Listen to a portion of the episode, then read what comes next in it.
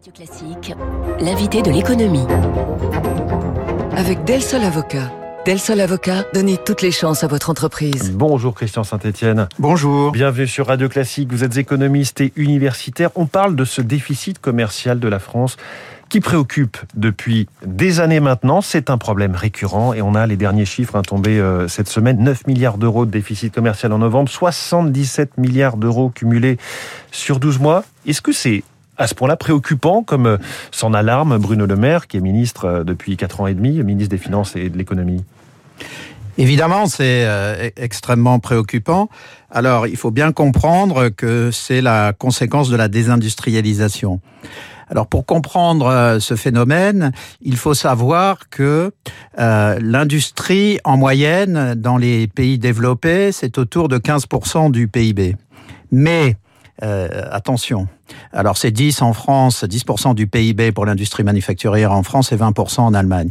Mais attention sur cette moyenne de 15%, parce que lorsque on analyse les exportations mondiales, il faut être extrêmement précis, les exportations mondiales hors matières premières et, et, énergétiques, eh bien, euh, 80% des exportations mondiales sont des exportations de produits manufacturés. Mmh. Par ailleurs, on se félicite que nous entrions dans une économie de l'innovation. Or, plus de 80%, même selon certaines mesures, 85% de la R&D est faite par l'industrie.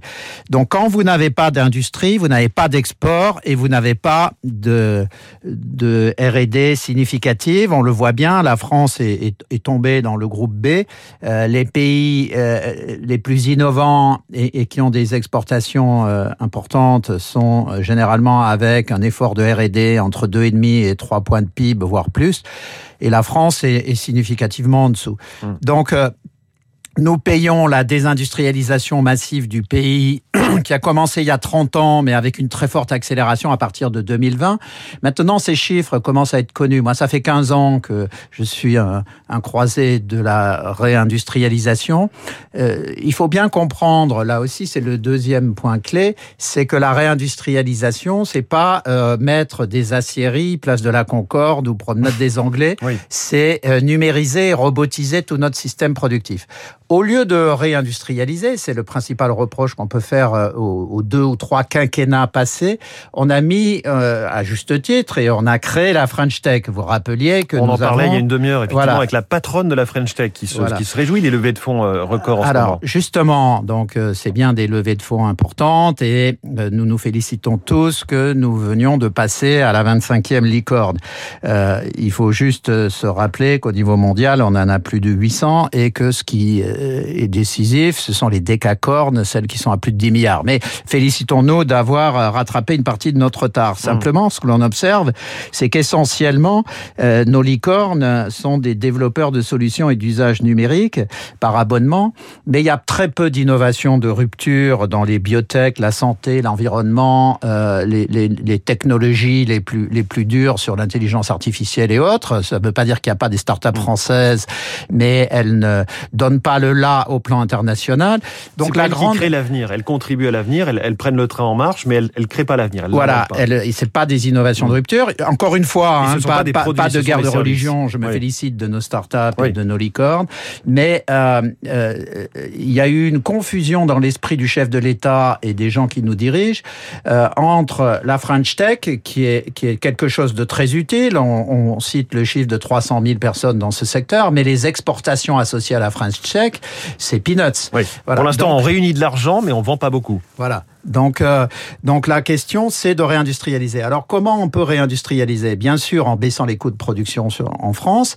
Euh, il faut savoir qu'en 30 ans, les, les impôts de production en France ont été multipliés par 4 ou 5. Bon, ça, ça y est, on va s'y attaquer. Tous les candidats présidentiels, ouais, ouais, on, une on bonne partie, mais enfin, pendant veulent 40 les baisser. ans, on a tué le système productif. On est à 70 milliards d'impôts de production. On vient de les baisser de 10. Alors, euh, l'idée selon laquelle il faut impérativement revenir au niveau de l'Allemagne, il faut regarder les, les impôts de production de, de manière plus précise, parce qu'on y met aussi euh, les contributions euh, au transport public qui sont absolument nécessaires. Mmh. Donc en gros, euh, il faut tomber de 70 à 30. On a fait une marche de 10. Il y a 30 milliards à faire euh, sur le prochain quinquennat. Mmh. Donc ça, c'est un, un, un, premier point. Le deuxième euh, point central, c'est évidemment de, de, booster la R&D. on la a recherche vu, et développement, on a bien vu l'échec qu'on a eu, notamment dans la pharmacie avec Sanofi sur le vaccin, oui. Notre incapacité à développer un, un, un vaccin.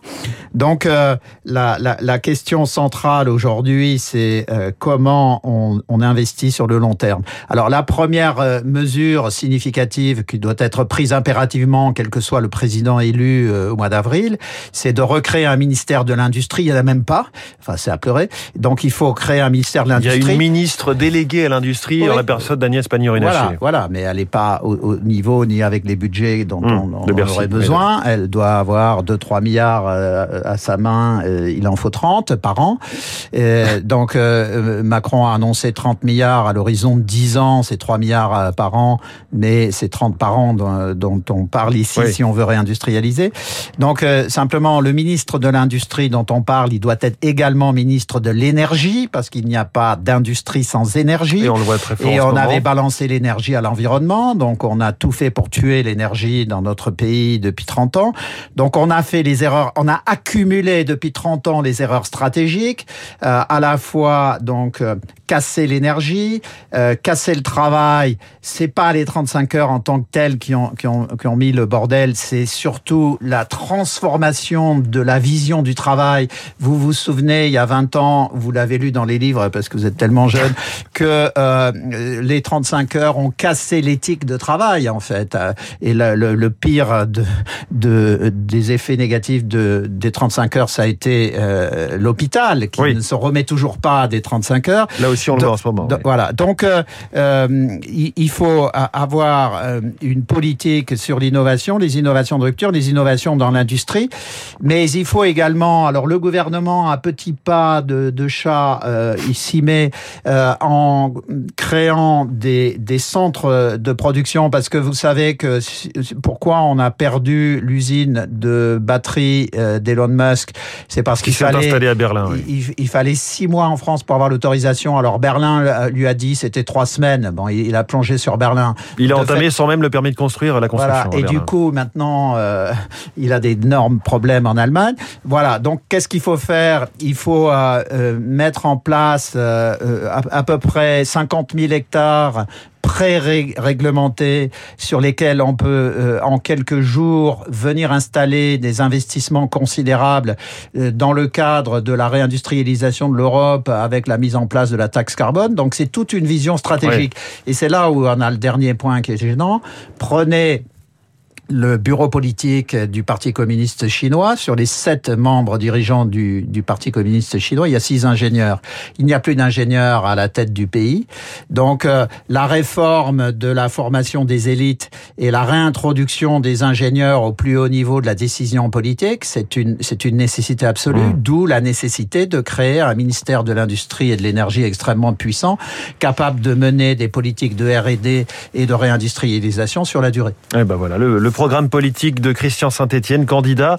Ce sera la baisse des impôts de production, le financement à hauteur de 30 milliards d'euros par an et la simplification. C'est ce que j'ai retenu. Trois points principaux. Merci beaucoup, Christian Saint-Etienne. Merci. Économiste et universitaire, euh, invité de l'économie sur Radio Classique. Merci et bonne journée. L'info politique dans un instant. Éric Zemmour et les choristes. À tout de suite.